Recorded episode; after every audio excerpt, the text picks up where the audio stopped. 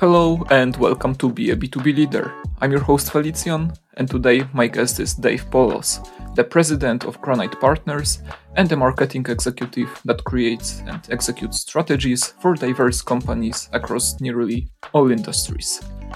Many entrepreneurs want to break into, break into a new market segment, but they often learn as they go and they make a lot of mistakes. So, in this episode, Dave will tell us what they should focus on to be successful in this journey. So, let's get started. Hi, Dave. It's great to have you on the show. Thanks for having me. I appreciate it. So, let's dive straight into the topic. Please tell me, what should every B2B leader know if they want to break into a new market segment? Well, it, we have to define what it means to uh, by market segment too. Are we talking vertical industry? or are we talking about uh, a different geographic market or are we talking about a different user segment different audience? How, how do you want to define it? Let's define it with a new industry. New industry. All right. So you're a software provider that's basically been making software for um, the media industry say. And now you yeah. want to expand that into say private businesses to use for their video production or whatever. All right, yep. that's a different Sounds vertical perfect. sector, similar usage, um, and and very few changes are going to need to be made to accommodate that market. Where the changes are going to need to be made is in what benefits are highlighted, the approach you use to that market, what the pain points are in that market that are different. I'm a big advocate of doing customer insight research to determine the customer's pain points. You can't know the customer well enough. There's no way you can ever get enough good information on your customers, your buyers. And there are several ways to gain more, and that's the one I happen to favor most because it's the most honest. If you're doing survey work and, and you're just asking yes, no questions or the occasional open ended, you're really not going to get the deep insights that you need to collect enough data accurately enough to make good marketing decisions. And the more you base all your decisions on data, from the customer and sometimes from the prospect and non-customer, the sharper your messaging is going to be, the more attuned it's going to be to the target market, the more aligned it's going to be with their problems, and the better it's going to be. Uh, it's better it's going to work for them. They're, they're going to align with your message. It's going to resonate, and they're going to take the action that you want them to take, which is to buy. So realistically, the more you know about the customer, the better your marketing is going to be if that path has been established. Now, if you're breaking into a new market, I'm going to assume that if that decision was made, someone somewhere along the line did some homework and determined that A, there was a need amongst your new market and that there was sufficient size amongst the members of that new market to make it worth doing. Because those are the two things that where people often run into trouble. Uh, I was always surprised when someone says, well, I'm just going to go try and market to X. And I said, well, how many of those actually are there? And they give me a very tiny number. And I said, and how many of those are you actually going to sell to? And then they give me a fraction of that number. And then and how many of them are going to buy and then bring it back or are going to discontinue? And then they give me another number. So now you're down to a very tiny fraction of what was probably looked like a normal sized effort mm-hmm. at the beginning, but is too small by the time you whittle it down to really make it worth attacking for the cost it's going to cost you to break in because of all the so, noise how do you learn how big is the market actually? So should you go to Sales Navigator or LinkedIn and just look at those companies? There are lots and lots of tech tools out there that will allow you to decide the size of a market. Um, one of the quickest ways I've determined is through uh, publications and trade organizations. Their job is to know how big that market is because they serve those people as their members or as their readers. So if you can get a list of subscribers to the number one publication or number two blog or number three website through some tech means, you can look those things up as well. You've got a pretty good read on it fairly quickly. If I know that I want to talk to people in the New York area and I want to know how many that really is, I've got 16 sources that'll tell me, most of which will differ slightly. Mm-hmm. But if I really want to know who the readers are, if I'm selling a book or a publication, my best bet is just to pick up the New York Times reader list and use that. Yeah. It's viable. It's pre-prepared. You know they've done their homework and it delivers. So there's no reason not to be able to use it for outreach. It also gives you a very good idea of people who like to read because it is a publication. You have to go within the, the niche and, and the, the direction and the driver that feeds that audience. So if you if you try going against that, if you're trying to sell videos and you were to pick up the New York Times list, you're not going to have much luck because those people are readers, not video viewers. They don't consume your product that way. And that's one of the big things you have to look at when breaking into a new market. How are your new customers going to consume your product and how does it differ from the ones that exist now? Those are two big awesome. factors. When you conduct that research, are there some questions that you should ask people? Like something specific, or should you always come up with new questions based on the research? Customer research is, is, is an art form as much as it is a science, but you have to structure your questions in a way that will elicit a response that you can base a decision on. Asking, uh, just casually chatting with customers is not going to get you what you want. And a lot of people approach their research that way. They say, well, I stood in the trade show booth for, you know, 35 hours last month and talked to a lot of customers, and here's what they had to say. Okay, you had 35 conversations, maybe, or 40 conversations, none of which was structured none of which was written down, none of which was recorded so you can go back and reference it. And none of it was set up in a way that the questions were similar in each one so that you can compare A to B. There are very specific ways you should ask questions. Uh, generally, in research with anything, and especially in customer research, you never want to ask a yes no question because it cuts the conversation off right there. You have your answer. Yes. Now let's go on. Okay. That whole subject is now off the table unless you come back to it which is very inefficient. So you want to ask open ended questions in a way that allows the customer to elaborate on not only their, their physical actions and their, their mental um, framework at the time, but on their emotions, because emotions are what sell things. Everybody has every purchase that's ever made is an emotional decision. It's not an intellectual one. The intellectual part comes in afterwards as a justification for the emotional trigger that you've triggered through your marketing. It's a beautiful thing if you can drive that emotional reaction on a consistent basis over and over again because that's what actually sales is. Yeah. I think that many business owners would argue with the, with you on this that sales are based on an emo- emotional level. But that's the truth. Like when you read all the research it always shows up that yeah people first focus on emotions and then later they justify it. And that's that's how it works. That's how human beings are wired. We see something we want something now why do i uh, justify purchasing that? Well the money may not all be mine. In the case of b2b you've got eight at least decision makers involved in making that purchase. Each one of them has has a, a different motivator intellectually. The cfo's got to look out for the budget. Uh, the marketing guy may want some cool new toy. Uh, the operations people want to make sure that it's rock solid. The compliance people want to make sure that it's it's legal. So they've all got different drivers in their rationalization, but the motivation has got to be, oh, that's cool. We got to have that. It's an emotional precedent yeah. that's set up and rationalized in different ways depending on who the source is. Yeah. So how do you learn what people care about when you break into a new segment that you don't know yet? One of the things you want to look at is if you have several test customers. Typically, when you've decided to break into a new market, you've got four or five customers in that sector already. You've sold them; they came in by accident. It's it's what in big pharma we call an off-label use. The, the stuff was not intended for them, but it actually served a need they have that was probably a little different than the one that was intended in your original design.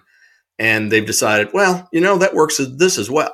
I've got water pitchers upstairs, and we don't use them to put water in. We use them to put all kinds of things in. But the designer of that water pitcher never dreamed of was going to do anything but put water in there. So I'm a new market for that. This is the same way. If your software is designed for, say, financial advisors, and suddenly accountants pick it up and say, oh, that's a neat feature. I like that. I could use that in my practice.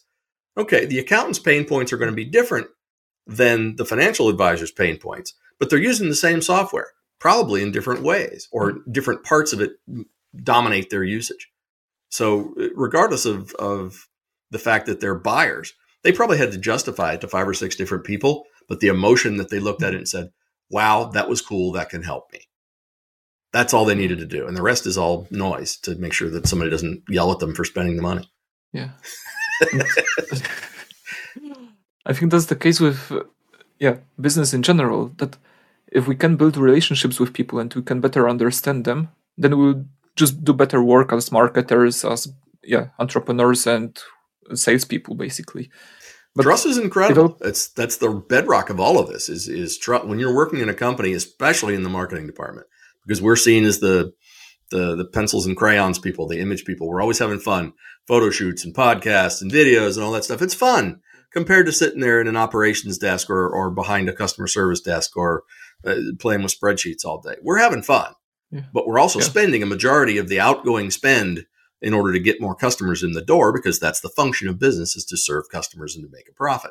So we're seen by the rank and file as having fun. We're seen by the accountants as the big black sinkhole for budget. And we're seen by the CEO as a necessary evil in many cases, which means we've got to justify all of our actions four or five different ways to three or four different people. That's a very tough job. But without us, everybody else withers on the vine because there are no new customers, there's no new revenue, there's no ongoing revenue streams. Mm. Without that prop up, without that prompt, without that awareness, that need to have that product, you can create the most dynamite product in the world and nobody will ever know it's there and they'll never buy it.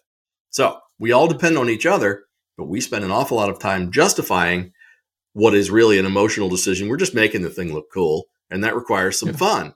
But we have to give people the tools on the other end to be able to justify it intellectually in order for them to make the buy.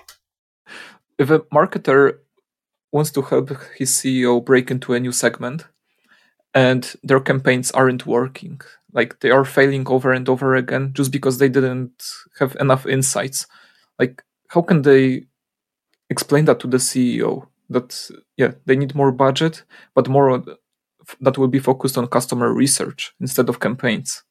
Mm-hmm.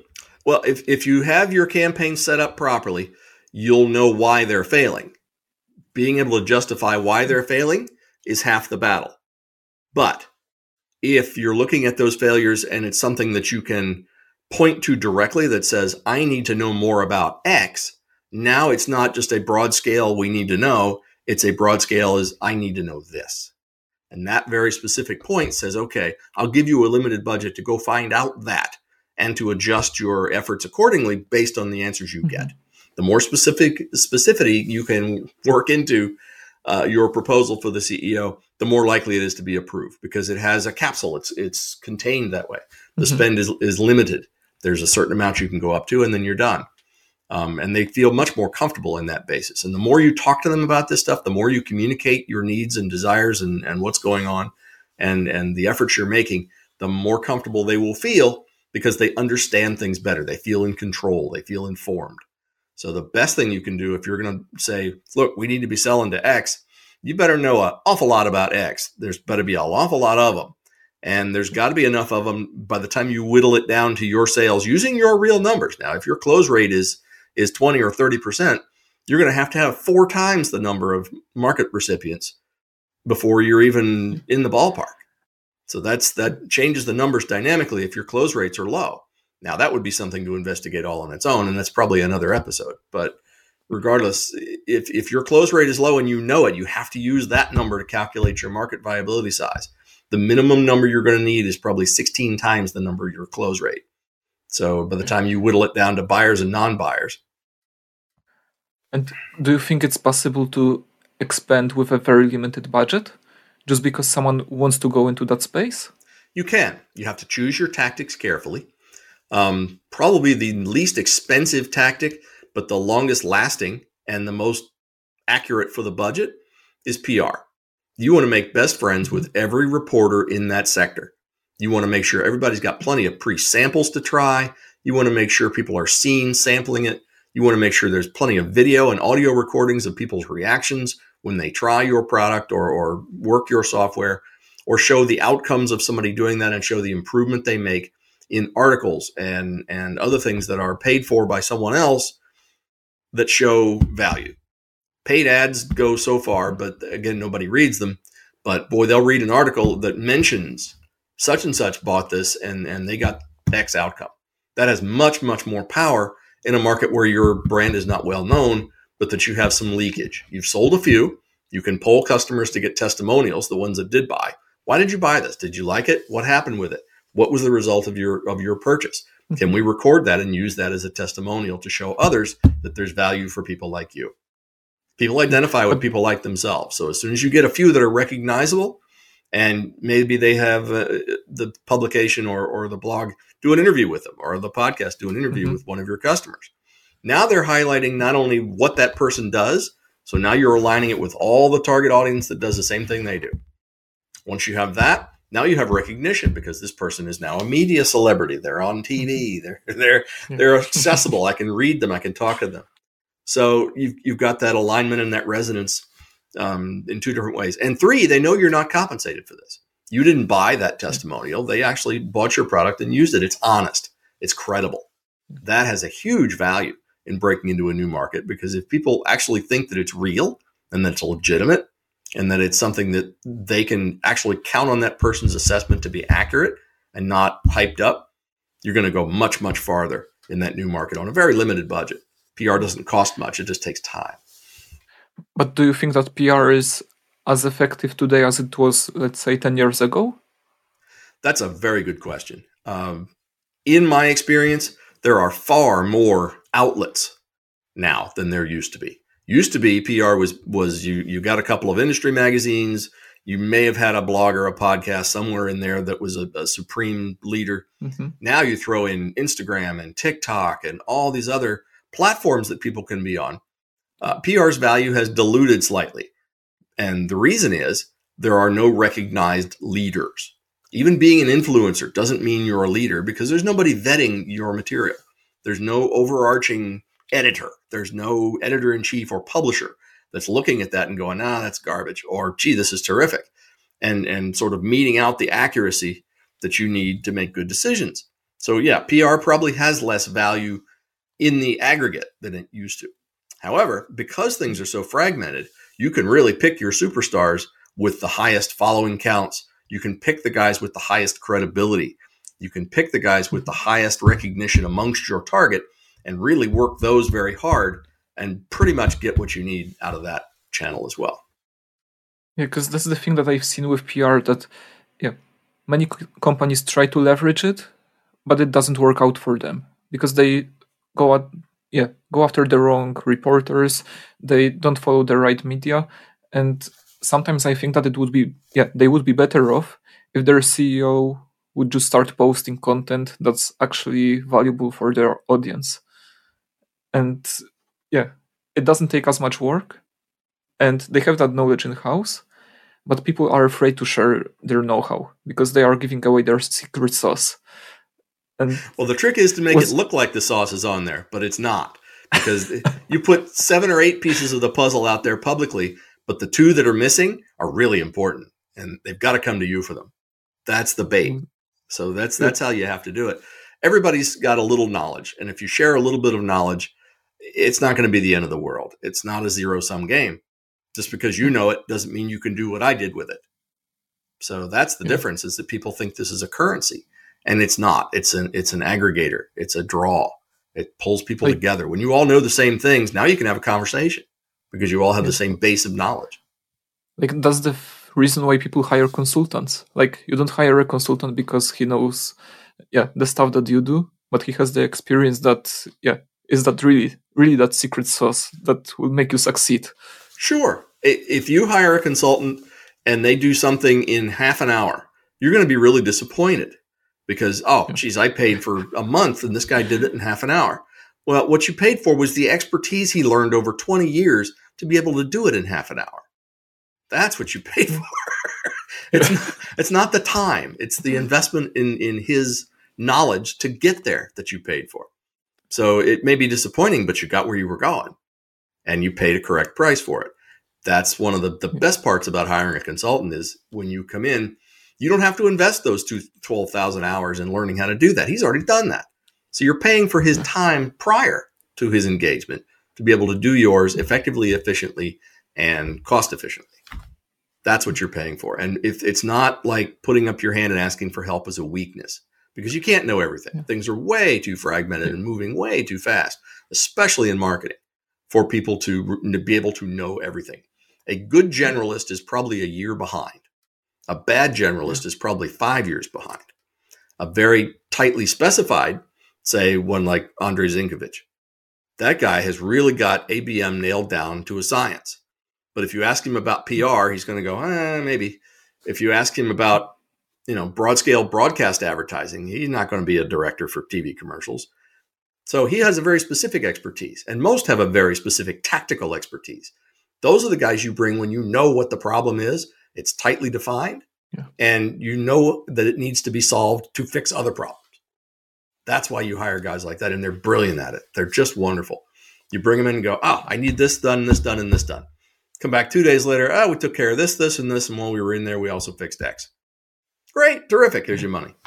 Um, that doesn't happen with long-term generalists. What long-term generalists do, um, like I'm a fractional CMO, so I'll come in at the head mm-hmm. of the mm-hmm. table and get all the the cats moving in the same direction and making sure everything is is smooth and integrated and talks to each other, and then report those facts to the CEO in a way that he can understand. That role, not only of organizing and coordinating, but shuttling and communicating, is key to making things run smoothly over time. That's a long term assignment. It's it's not something you can come in and do in two weeks. It's something you have to come in and do over two years. So uh, my engagements tend to be fairly long, um, but mm-hmm. most of the tactical guys can come in and do it in a couple of months and get what they need. Yeah. So I would like to connect those two topics of yeah working with subject matter experts and expanding to a new market segment. Do you think that yeah companies should hire subject matter experts from the industry that they want to expand to just to increase their chances of success? That's a very good question. I think most companies are expert at their own products. They're not expert at all of their customers. And the more you, we talk again about how much you know about those customers and how they use things and how they buy things and what their pain points are, the better expertise you know about that, then you can come in and say, I need a guy that speaks this language, that understands these problems, and we can show him how our products fix those problems, and he can speak for us in, in an authoritative way. So, in that regard, yes, bring in someone from the outside, if not to be the face on the page, but to educate the people who are. So, it, mm-hmm. it may not be a case of sit down and write me 10 articles about this. It may be I've written 10 articles. Please review these and adjust them for, for the people that are just like you. Yeah. Because this pe- yeah, this person knows what others care about. Like Sure, because he's one I think like yeah, exactly. Like I think that's kind of like a cheat code. Like when you really want to expand into a specific niche because you get in someone who understands everything. They can save you from mistakes. They know what other vendors yeah do wrong, and yeah, they can yeah just help you basically. Not that's making mistakes is about half the battle so i think that's a yeah. very good analogy. Uh, for every mistake you don't make means that's that much more to spend on something you do know about. So sure that's a big goal is to to cut down on errors and and going down wrong paths because you need to test or you need to to, to figure something out. The more someone else that's already figured it out can inform you the less all that's going to cost and the faster you can go to market with it yeah, but I think the tricky part in this would be actually identifying those subject matter experts. Because, mm-hmm. yeah, sometimes people can tell you beautiful words and beautiful sentences, but when it comes to execution, they know nothing.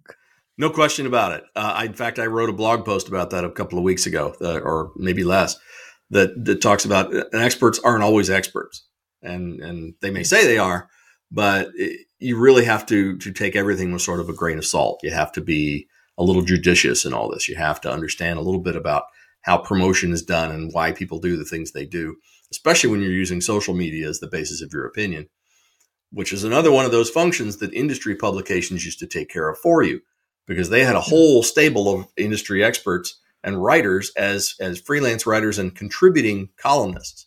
You knew those guys knew what they were talking about because every other month they would come out with a column that really told the story well from their own standpoint. And they always listed in their biography, such and such was the president of X before he wrote this article. Mm-hmm. And it's the leading company in that industry.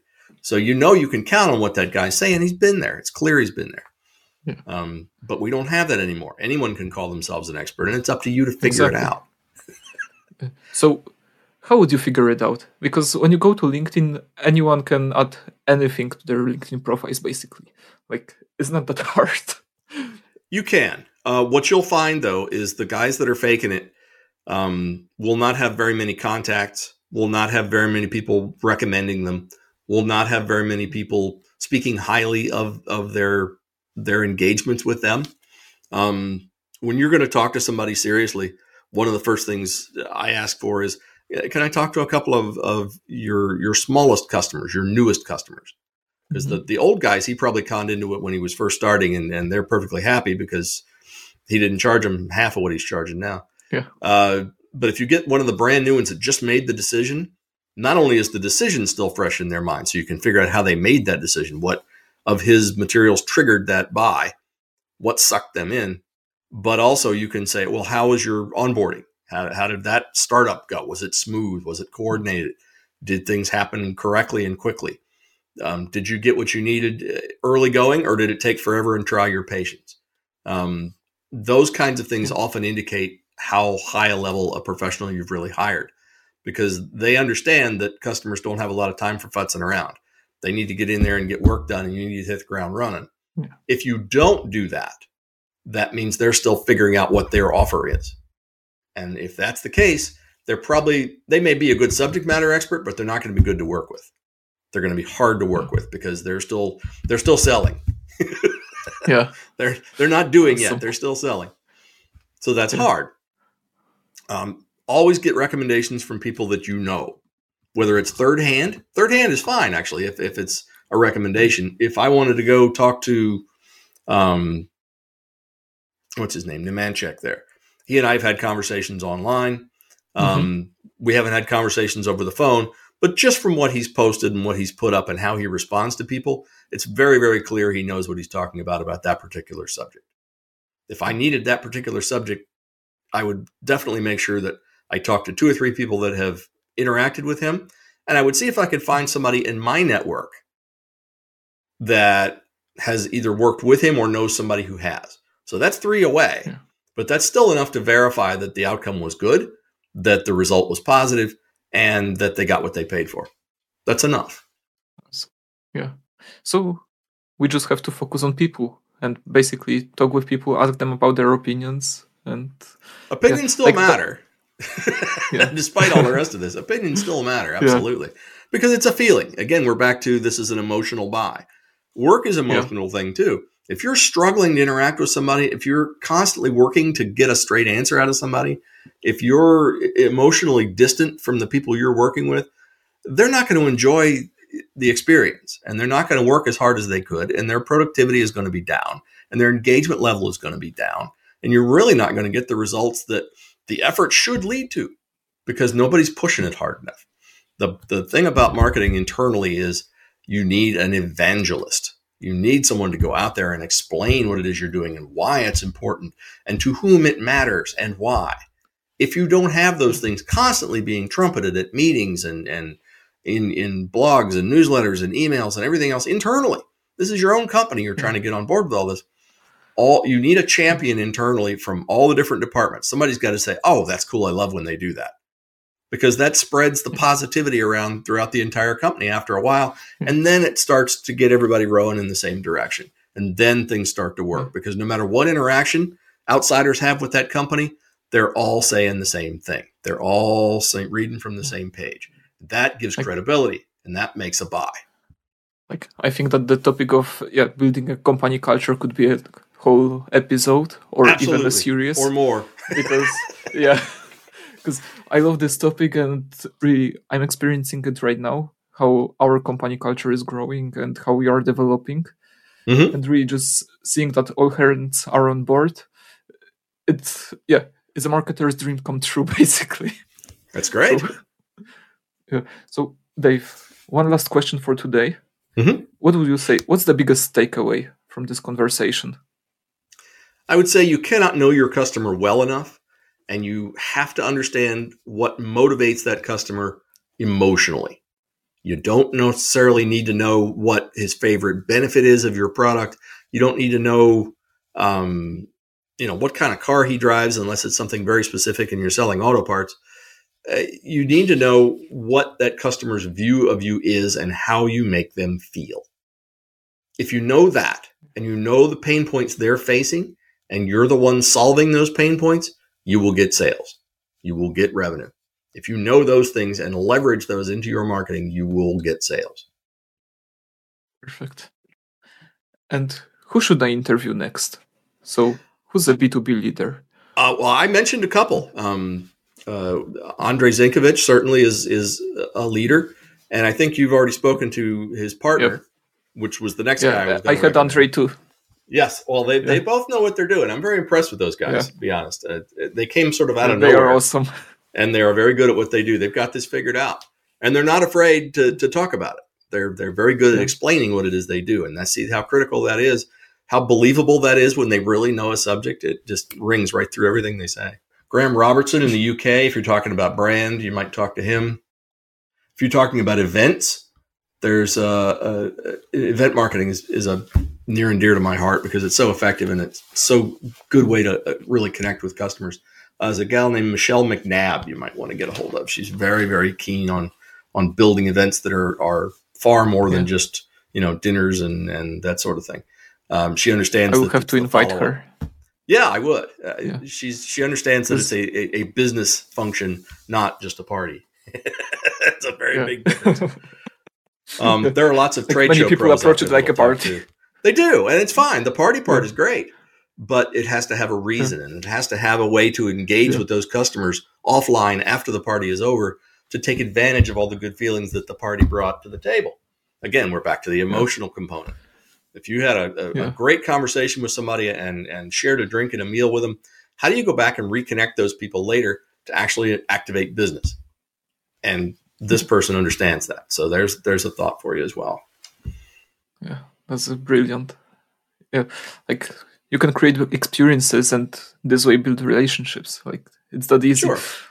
Well, think about every conference you ever went to. If, if you go to conferences and you sit through those lectures and you go to those dinners and you talk to people, and or go to a trade show and you you know you've given out 3000 business cards and the trade show exhibitors all go back and dump the cards on a table and um, you go back to your office and you take all the literature you've collected and all the stuff in your goodie bag and you toss it in the corner and you go back to work 99% of all that effort just went out the window because you never really reconnected with any of those people again because you weren't ready to buy right then and there so when you are do you go back to that bag of goodies and go find that guy's business card maybe Maybe not. Probably not. yeah, it's up to the person. right. But if you've received nine emails from that person in the last two months, asking more questions about your business and finding out whether you enjoyed this or that, or did you talk to this and that person while you were there, just nurturing that relationship along. Yeah. Then, when you do need that, not only have you got the guy's contact information, but you can go back and see what they gave you and read his literature on your own, go back to his website. You're enabled to fulfill the the the education mission that he's on. And now yeah. he's your best buddy in that particular space. If you need somebody, he's the go-to. You can guarantee he's at least on the bidder list. So because you know him, he's comfortable. So that's the value in those events is leveraging the afterwards. And a lot of people don't get that. Yeah. 80% of trade show leads are never followed up on at all on an outgoing yeah. basis. Uh, it's a waste. I would even say that's uh, 90 or 99%. so, so Dave, where can people find you and how can you help them in business? Oh my goodness, there's a lot of ways. Um, if you go to my website, uh, davidpolis.com and slash blog, there's a way you can download a free white paper uh, that talks about getting inside your customer's head, how to get from I want that to I bought that. Um, it sort of tracks through some of the psychology behind how people buy things, how they shop, uh, and how you can find out this information um, on an informal basis and pitch your marketing to align with their emotional needs. It's a it's an interesting little 20 page ebook and it's free and it's it's a quick read, but you'll take away an awful lot of very practical information from it. Um, on that same website is, of course, a much larger book that you're wel- welcome to purchase. Um, it's on Amazon and available through my site and there and other places. Um, it's about 400 pages worth of short little articles that allow you to page through it in say production order. You start off with research and then we go to there's a chapter on PR, there's a chapter on trade shows, there's a chapter on uh, digital marketing. There's a chapter on on advertising, all that stuff. You sort of get an overview primer. If you're if you're a young manager that's just walked into a new job, this is one of the coolest ways to get up to speed because it's only going to take you about eight nights to go through it, and you're going to take away a huge amount of information. So there's that. And that's all available on the website. If you want to engage me as a consultant to help you work through some of these things, that's certainly a possibility as well. I also fra- operate as a fractional CMO. If you're ready to pull the trigger on a big guy, but don't think you can afford it, getting the sort of try before you buy approach may be more comfortable. And uh, it, the the price is far less. You can buy a fraction of my time for far less than you could pay a full timer. And my engagements actually last longer than the full time guy's job tenure in many cases. So that's an easy way to sort of get involved without having to break the bank. Awesome. I will leave, yeah, I will include all the links in the description. And I will also link to your LinkedIn profile. Excellent. That's, that's how we connected. So, okay, Dave, thank you very much for today.